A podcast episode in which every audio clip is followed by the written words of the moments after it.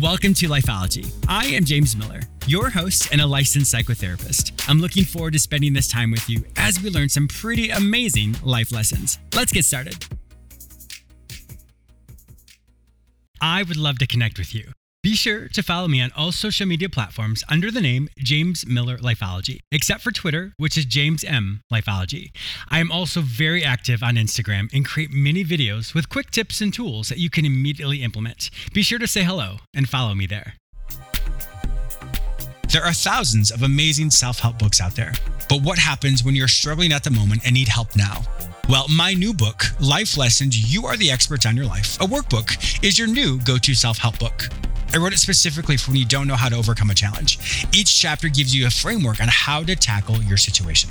I help you focus on what already works for you. Your situation today may be different, but the emotions you're currently feeling, you felt them before, and you did something that helped you. You don't have to reinvent the wheel. This book is specifically written to help you overcome any obstacle you may face. Purchase your book, Life Lessons You Are the Experts on Your Life, a workbook, on Amazon or at your favorite bookstore. Once again, purchase Life Lessons You Are the Experts on Your Life, a workbook, on Amazon or at your favorite bookstore.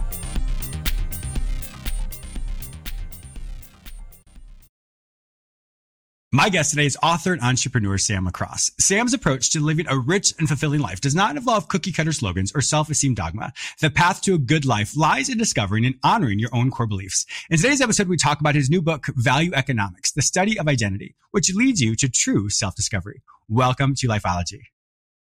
Thanks, James. I appreciate it. Thanks for having me, man.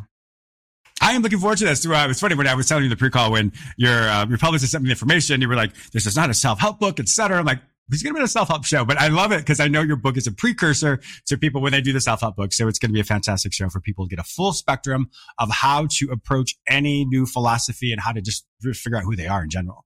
For sure. Yeah. I'm looking forward to it. And I think it's going to be an interesting dialogue between the two of us.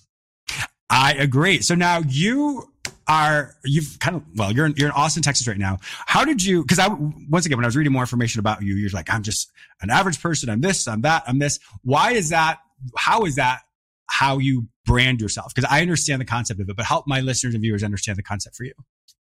Yeah, for sure. And I think I dedicate, we have to start out with a dedication of the book and I dedicate the book to those who tell the truth. And I don't mm-hmm. think that anything I say and all of that segment is wrong. Like a lot of people don't know who I am. I, am surprised you know who I am. And the only reason you did is because my publicist reached out to kind of reach out to you. So I think I kind of come from that with, you know, a couple perspectives. And the first one is that I want to tell the truth. I want to be honest. I'm really, you know, mm-hmm. I'm 24 years old. I'm just getting my start in the world. I'm really not, haven't really made a name for myself that much. So I wanted to just kind of put myself out there from that perspective. And I think also a lot of people are coming from that perspective too. They might not feel as seen as some other people. They might feel, I don't want to say insignificant, but they might not feel that, you know, they, a lot of their problems are isolated or they're not kind of, you know, Mm-hmm. immersed in a lot of other people. But I could be those people. You could be those people. Many yeah, people could be those people. Yeah. So I think that, you know, coming in from that perspective, and also, you know, I always like kind of rooting for the underdog. I root for the Browns, and the Browns have been the underdog for like my entire life. Yeah. So it's, um, you know, I kind of have a um, uh, situation where it's like I like rooting for people like myself, where I'm kind of yeah. coming at it from a unique perspective. And not a lot of people have heard of me, but hopefully after this interview, and again, thank you for having me, we'll kind of hopefully change that and get some help to people. Oh my gosh, my pleasure. And I really appreciate that because like, like you said, we, we, you know, perhaps some people see me on this side of the mic or can see you on this side of the mic as well. And they can perceive a certain idea, but they don't really know the journey of how yeah. we got here. I know my journey itself was not as, didn't have all this, didn't have my audience. It was not that way at all. And so for many people, so mm-hmm. I, I, mm-hmm. really appreciate you uh, coming from approach of someone who isn't yet there. I'm not saying you're not there, but as far as the, the right. your audience, yeah. as far as just, I don't want to say starting, but really finding their way and finding their who they truly are so that they can create that platform or whatever that may look like for them. So I really do appreciate your approach. So I, I, I do, like I said, I, I, do appreciate that. Now, Thank what you. was it for you that wanted you to say, okay, I want to write this book, Value Economics, the study of identity? So it was a couple things. And I think it uh-huh. was, I write about this in the introduction of the book, What Came Before. And I kind of talked about, it started the genesis of this whole conversation I had with myself and hopefully with the people who pick up this book is mm-hmm. the genesis of kind of belief. And it came from a conversation I had with my mother. And I remember having it, I think in my junior year of college. This is probably somewhere around February, middle of 2019. So about three or four years ago at this point. And I was talking with her about, you know, beliefs and what people kind of talk about and how we believe in things. And then she just kind of, I don't know how we got on the topic specifically, but she said, you know, Sam, people your age, they really don't believe in anything.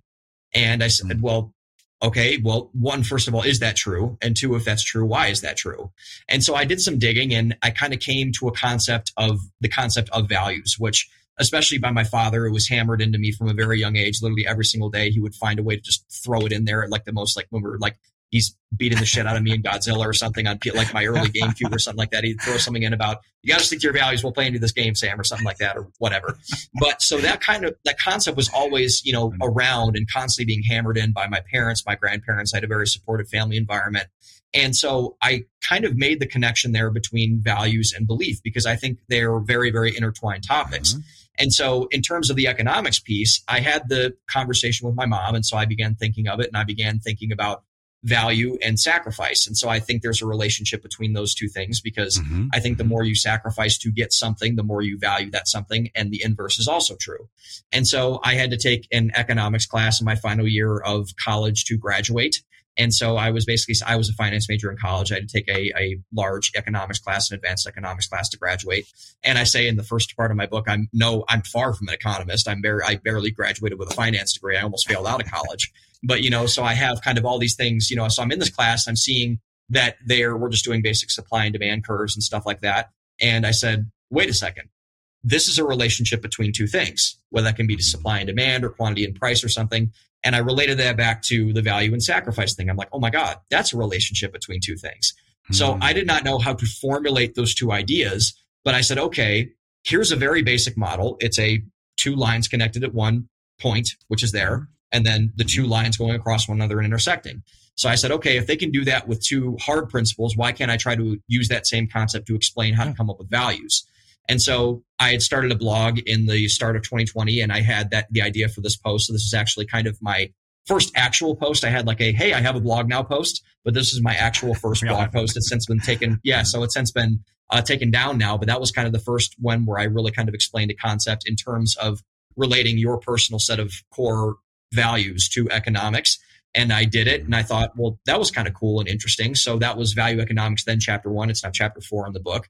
But then I said, okay, next month, let's do chapter two and see what happens. And then that became chapter oh, three oh, and then chapter four and then okay. chapter five. And so I stopped around chapter six or seven sometime in the middle of the summer of 2020. And uh-huh. that's when I began to formulate the idea and said, like, you know, I might have something here. And then October of 2020, I committed to writing the book. I got the deal with Scribe Media in December of 2021 after I had finished, and now I'm here. So that's kind of how the process all unfolded on itself. Wow, that's that's it's always interesting to me to see the journey that because everyone has a different different route with their journey. Mm-hmm. And so to hear yours, mm-hmm. you know, your mom said that one thing that people in your generation don't really have values. It's interesting. So the way I look at things is we have our more our morality, then our values, et cetera. So it starts from the morality. And from kids from mm-hmm. up until age of nine is when we're taught our morals. And so a really famous psychologist, um, Erik Erikson has all these different stages of development. Yep. And so he, he proposed or he postulated that up until nine years old, we're taught our val, our, excuse me, our morals based off of our family system. So every system, every family has its own culture. And so we liken, we, our culture is our family. And then we, let's say if, if it's a religion, if people have the same religion, then that family culture is one and then the religion is another and it gets bigger and bigger. So it becomes the, mm-hmm. um, the the society of things. And so it's it is important that many people don't realize that how they look at the world is really based off up until they're nine years old because the parents teach them yeah. Um, how they how they punish them or they reward them, et cetera. And so with that, so you'll find, mm-hmm. you know, it's it's interesting when we look at a parallel aspect of the different generations. This is my own nerdiness coming out here, but yes, perhaps no, I'm a little older than you. but it comes down to you know the, a couple generations above me that as far as your, your mother's as well. So it's going to be what she your parents what they taught you and then how that rolls out. So your mm-hmm. dad your parents had a really good strong values and, and, morals with that. And so because of that now you're really able to teach your own generation for for individuals who weren't able to perhaps get some of those morals the way that your family instilled with you as well. So this book is going to be a fantastic way to really connect with your audience Thank you. Yeah, yeah, I, I, agree with that. I think, and you know, to your point about uh, what Erikson studied, I think in the first chapter, so I go like I basically like go from the literally from the ground up in terms of like what is a value? How do you create a single oh, individual perfect. value? And so like it starts literally from like I I had to dumb it down both for myself and hopefully for a lot of people to kind of understand like where, where I'm where I'm coming from here. And so you know what you said about Erik Erikson in terms of just kind of what they were exposed to at a young age so there are four val or there are four factors of production in any economic system. There's the land, there's the labor, there's the capital, and there's the entrepreneurship. And so the land is literally the ground, the raw material. It is what you build out of the ground or something else. So when I was creating that chapter and starting from the ground up, I said, you know, okay, what could be the land in a value? What is the land in a value? Hmm. And to your point, I said, you know, with Erik Erikson, it's our experiences. I think it's how nice. we were raised. It's how we brought up. It's okay. what we saw. It's kind of what we were, who we looked up to, where we were around growing up. Mm-hmm. So I'm, again, I'm far from a psychologist or a professional of any kind, but I think our values and our morality, to your point, are very, very intertwined in a lot of those things, and especially in our experiences. So I think without having experiences and only siphoning from those experiences to kind of, I would say, derive everything else from, I think that's about as good of a mm-hmm. starting point as any, which is why I started with that in the book. I really like how you liken a um, an economic standpoint and you connect that to an abstract thought or abstract concept. It's really interesting because sometimes people struggle with that. So it makes sense to me when you say our experiences like the land. What is it about the book when you talk about the study of identity? Explain that more to me. So yeah, it's it's a good question. I think it's a question that a lot of us, especially in recent times, have struggled with. I think you know I, I, can't speak for obviously for your generation or whatever, but I'm talking more specifically about Gen Z. Like I said, I'm only 24 years old, and I see a lot of people my age because I I live in Austin, Texas, one of the biggest young professional you know explosion exploding places in the United States. And I see a lot of people talking about and having conversations about identity, but I don't think we're really connecting the two dots together. I don't really think there's, I think there's something missing in t- inside of the gambit because there's been a lot of talk about identity recently, whether that's your sexuality, your gender identity, your race, your, your whatever you kind of have around mm-hmm. it. And so I do think those things are important components of identity, but I do think that there is something more to that that people are missing. And I think you cannot look at a group and distill it down to an individual because a group is made out of a series of individuals. Correct. And so I said, okay, we're thinking about this in the collective context, which is very important because we do need to have a mm-hmm. collective identity as a country, as a city, as a company, as a whatever. Society. But we also need to be a series of individuals first. And I thought the individual was kind of getting parsed out of the overall equation of identity for in favor of the really large group identities. And some of that, like I said, is valid with all the stuff that's going on in society recently. But I think it has to start at the individual level. And I think a lot of our generation is lost at the individual level because we're so conflated with a lot of either what people say or what we observe in terms of group identity that we've ignored the individual identity. And I believe the best way to form your identity, from my experience and from what I say in the book, is through your individual values and your individual value systems that forge you are, forge who you are as a person. And I alluded earlier to my family, my parents, especially my grandparents, and they have lived very, very, I think, successful lives because they're not perfect people. No one's a perfect person, but they've lived a life that I think I'm envious of because I kind of wanted a lot of what they had. And they have lived, I think, a very, very solid life. And they've told me that before. And they said not a lot of people have really experienced what we've experienced before. And the way we got there was through our values.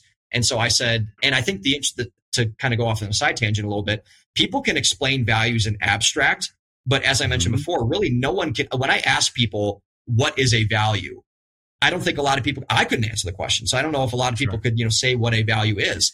And so I'm like, okay, because my you know when a motivational speaker or whatever they get on the stage and say you've got to start with your values, and I'm and then the crowd shouts back at him, what is that? And so like we just don't really know like all of all of sure. the other I just don't think we knew how to connect the dots. So I'm thinking, okay, there's a gap in the understanding here. So how can I both solve that problem and then lead to us having more individualized identities that can form a collective identity as a group that can really kind of coexist with one another better? We'll be right back. Are you an emerging persona or a global organization that isn't getting recognition from the press? Have your marketing and advertisement efforts hit a plateau? Let us help you take your brand to the next level.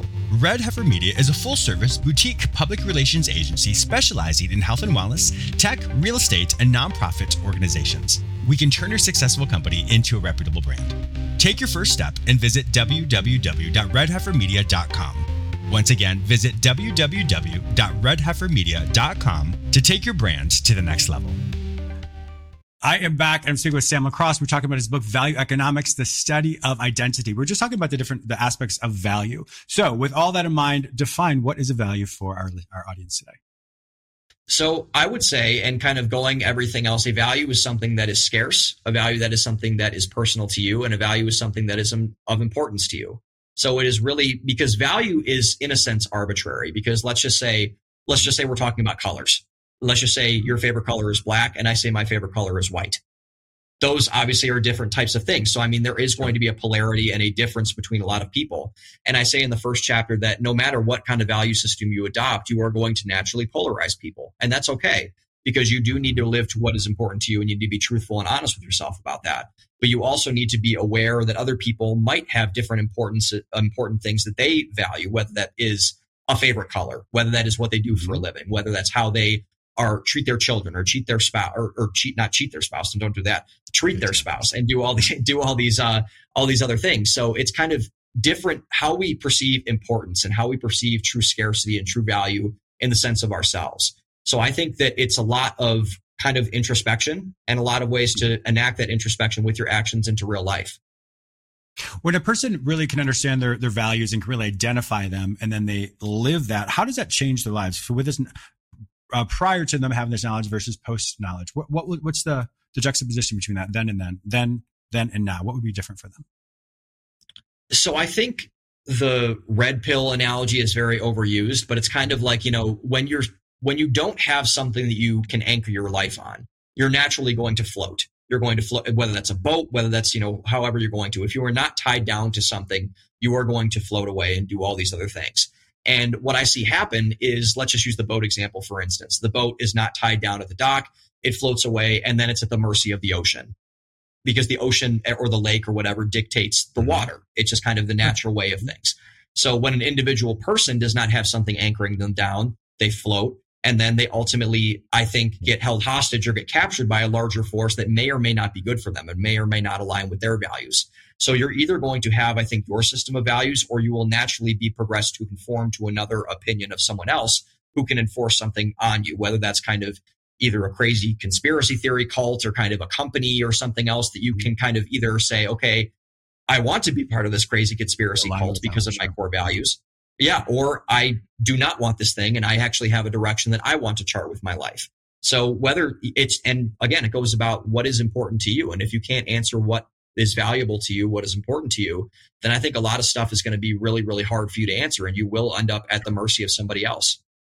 Yeah. I'm reading more about your book. Like I said at the very beginning of this, it talks about, you know, a lot of the self-help world teaches very cookie cutter things. And I'm obviously part of the self-help world, but a lot, you're right. A lot of them do. You read this book, you do these five steps and all of a sudden your life will change. And many people have tried that. Right. And for some people that's worked really well. But, but one thing you're really saying about your book is every person has to identify that for themselves. Yes, the the steps may work, but you can't really get the steps unless you really know who you are, because it, because mm-hmm. since it's not a cookie cutter aspect of it, I have to understand my values and what works for me, what makes sense for me as James the individual. Yes, and once I understand that, then I can try and use one of these templates, and it may or may not work, but I'd have to tweak it to such a degree that it fits into my mm-hmm. paradigm or my worldview or my values to see if that would actually work. Is that right? Yeah, yeah, and I think that part of it was very, very crucial, and that was honestly the hardest part for me because mm-hmm. you know, okay, I'm telling the, but like it's like, am I doing the same thing as the people I'm calling out for doing the same thing as I'm doing? And the way I chose to combat that was using kind of like I said earlier, those economic principles that have existed for in hundreds and hundreds of years that have been worked to test over time and to work mm-hmm. in terms of economic systems and relate them over to those models so we have some kind of sustainable, repeatable process that is ground in a type of science, in this case, economics. So I think sure. that, you know, you have to, you have to start from that point. And I think, honestly, I've been thinking about this a lot over the past couple days. Let's just say a thousand people buy my book and people take it a thousand different ways. I think that is a good mm-hmm. thing. I think that's a good of thing course. because that That's shows kind of, you know, people are taking it in, they're internalizing it. They're absorbing the information and they're saying, okay, I have this is my first sense about myself and I can follow these rules and these principles. And I think that's transferable, whether it's say, you know, work hard and you'll be rewarded. Be nice to people and people will probably be nice to you back. And it's I kind of wanted to reach that type of an axiom where it's really not anything that's too you know, like, you know, unobvious. Like people are like, oh, wow, this is a massive revelation in my life. I'm really not saying many things that are new. Mm-hmm. But what I think I am saying that is potentially refreshing is that you need to honor the core of who you are first, Correct. and then you can make those decisions. Because after sure. that, then you will really kind of have an authentic grasp of what your reality can look like going into the future. When who are the who are the people that you want to read this book? What's what's the um what's the readership look like? So I think it can be applicable to most everybody because I think it's a good thing when everybody has their individual set of values. Mm-hmm. But going back to the Gen Z point, I think a lot of young people, they were either raised to either not t- like, I, I think I got a unique situation growing up because I was raised where values were very, very important with my family. And they're, you know, and I think that, you know, I was very, very blessed about that. I was very, very fortunate to have that kind of happen to me. And I think that it's just kind of been, again, just pushed to the side in our cultural conversation about how we're talking about certain things or how we talk to each other. And I think that going back and honoring those things is something that Gen Z, I don't think is very good at yet. And we're just starting out. We're mm-hmm. kind of getting really kicked into everything else. Like I said, I mean, we're not going to be the masters of the universe quite yet. We're not the CEOs of companies. We're really not the, not, not you know, people with massive podcast platforms, anything like that, national syndicated radio shows, but we're going to be. And the mm-hmm. reality of the situation is we are going to inherit the earth at some point. And so when we inherit the earth, we have to ask ourselves, what's that, what's that going to look like? Are we going to be a system that all kind of, or a, I would say a collective of society that all is pushed by groupthink and everything else that may or may not work for the individual person? And are we going to be authentic with how we convey ourselves? Or are we going to be just kind of photocopies of one another that really kind of, you know, pass out to one another on the street? So I think that it's better that people know who they are before they inhabit those positions of influence, of power, of everything like that. And I'm not saying I'm fully there yet. And I'm saying in the book that you need to constantly, you know, reiterate on this stuff and really go back and see if it still matches mm-hmm. up to who you are as a person, have perspective on those things. But I think that Gen Z really kind of needs to wake up and see that this is an important thing and that it's being ignored and it can't be ignored because I think it's really important. Certainly, it certainly is. Now, when people hear all this, are the, some people might think, okay, well, this is this is more of a workbook. This is a um, it's a manifesto. What kind of book would you actually? How would you describe the book? So I was talking to you earlier in the pre-call about this. I want this book to be positioned as the book everyone should read before they pick up any self-help book ever, yeah. because I think again. I say the book is accomplishing two problems. I said this when I announced the book, or it's it's going to answer two questions, I should say. Who are we? And how can you help yourself if you don't if you can't answer question A? So when you're trying to help yourself, if you're helping yourself for the wrong reasons because you don't know who you are, I don't think that's helping yourself. I don't think it's helping anybody. I think it's kind of, you know, if you're if you're going in a wrong direction and you say you're quote unquote helping yourself, you're indirectly lying to yourself about what you might really need. And what you might really need is probably going to be pretty important if you think you need to, you know, seek out help for it or buy my book or thankfully or do something else. Mm-hmm. So I think that, you know, I wanted to serve as something like, okay, I've answered all these essential questions about myself. I know who at least a little bit better. It's, the water's gotten a little less cloudy of who I am as an individual. And then I can kind of parse out whether I need improvements in my romantic relationships, in my social mm-hmm. relationships, in my work life, in my family life, and everything like that. I need to honor who I am first. And so before I need to help myself, I need to answer that question first. So I would say to anyone who is really kind of seeing that they're lacking in some way or another and wants to improve themselves, and I al- always encourage people to do that because I sure. want people to get better. I don't want people to get worse. I want people to really just see that, okay, I need to do some groundwork before I, I need to lay the foundation before I build the house. Mm-hmm. In your focus group or in your study group or people who've already read this book, have you had any reviews thus far? So I've kept it pretty tight lipped at this point. Like I, I don't think a lot of people, I told, I, I think the count was around 15 or 20 people before I officially announced it, other than my publisher, obviously. Yeah. And I've reached, I reached out to a couple of the gentlemen on the back of my book who all endorsed my book. And thankfully they did. Uh, Paul Reeder, Seth Kramer, Doug Farron, and Paul Hooker. All three of them are Ohio State University professors where I went to school. And the other oh. is the founder of a charity that I support called Rally Cap Sports. And so I handed over to all of them. And I think the, the biggest compliment and the biggest piece of feedback I got was from my editor, actually, because when I submitted it to my editor for my first look over on Scribe, I, so I went in, it's basically, you know, we'll see you in six weeks and we'll come back with our first revision. And so when my publishing manager, Elise, when she sent me over, Hey, we have your feedback on your first draft. I just wanted to kind of say like, okay, I hope there's nothing seismically wrong sure. with what I, with I, what I did. Is, yeah. So like, I, right. I just don't want there anything like I, if I had to rewrite the book, cause I stripped this thing down to the studs, I, I basically, I mm-hmm. really, really edited hardcore. So I'm like, that's going to be really disappointing if I have to take any of this stuff out. But the thing that I saw that was very, very enlightening with all of this. And he is a guy who I think think or who I believe thinks very, very differently from me on a lot of things and everything else. And he said, you know, Sam, I think you wrote a really great book. I read the book. I really, really enjoyed it. And it's probably not for me, but it's something I would give to my son. And it's something oh, that my perfect. son would, uh, that I think my son would read. Excellent. And so I'm like, okay, like, like, yes, like we got it. Like, I mean, that, that's kind of, a, that was a really, really encouraging piece of feedback. And I think that when I posted, you know, the announcement for the book, I posted the introduction on, you know, on my blog and I posted it on my podcast that I have. A lot of people who listened to it and read it, I all got very, very positive feedback for them. And that was really the first mass exposure I got to a lot of people who were my age, who were, were on the younger spectrum of things. And they all said, you know, like, wow, this is really, really cool. It's cool that you wrote, like, wrote a book, first of all. And, but it's also cool that you're talking about these types of things and in doing other interviews like we're doing right now and talking to people and saying like okay this is what i wrote this is kind of what my ideas flushed out for and you know that was and i got two i would say two really other major pieces of validation that we could talk about but i would say that one was the one that really kind of hit home for me and that's fantastic because that's really hits the mark of what you're looking for is to the Gen Z or, or anyone else really to just really be able to find their, their core values to really understand that. Mm-hmm. So I mm-hmm. think it was a fantastic, wonderful, wonderful review you got. Unfortunately, our time is up. We could talk all day. If my viewers and listeners want to find out more information about you and to purchase your book, one more time, Value Economics, the study of identity, where they find all this information online.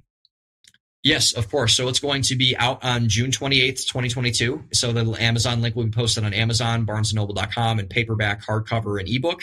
And you can find me on LinkedIn at Sam LaCrosse, L A capital C R O S S E, and on Instagram, Real Sam Lax, R E A L S A M L A X. And I will be posting content from the book, from the responses to the book all throughout the next week. And again, it's coming out on Tuesday, June 28th. Wonderful. My viewers and listeners also know that this show syndicates for many years to come. So if you watch this show after that mark, simply go to any of the places he told you about and you can purchase the book there. Sam, thank you so much for a wonderful guest on my show today. We'll talk soon. Thanks, James. Appreciate it, man. I also want to thank you, my listener, for tuning in today. Please subscribe to this radio show through whichever portal you join me today. Also, please go to my website where you may sign up for the free weekly recap watch my YouTube episodes, read the articles I've written specifically for you, and purchase my previous guests' self help products. If you'd like to work with me, be a guest on, or advertise on this show, visit jamesmillerlifeology.com. Be sure to follow me on all social media platforms under the name James Miller Lifeology, except for Twitter, which is James M Lifeology. Once again, thank you so much for your support, and I'll talk to you soon.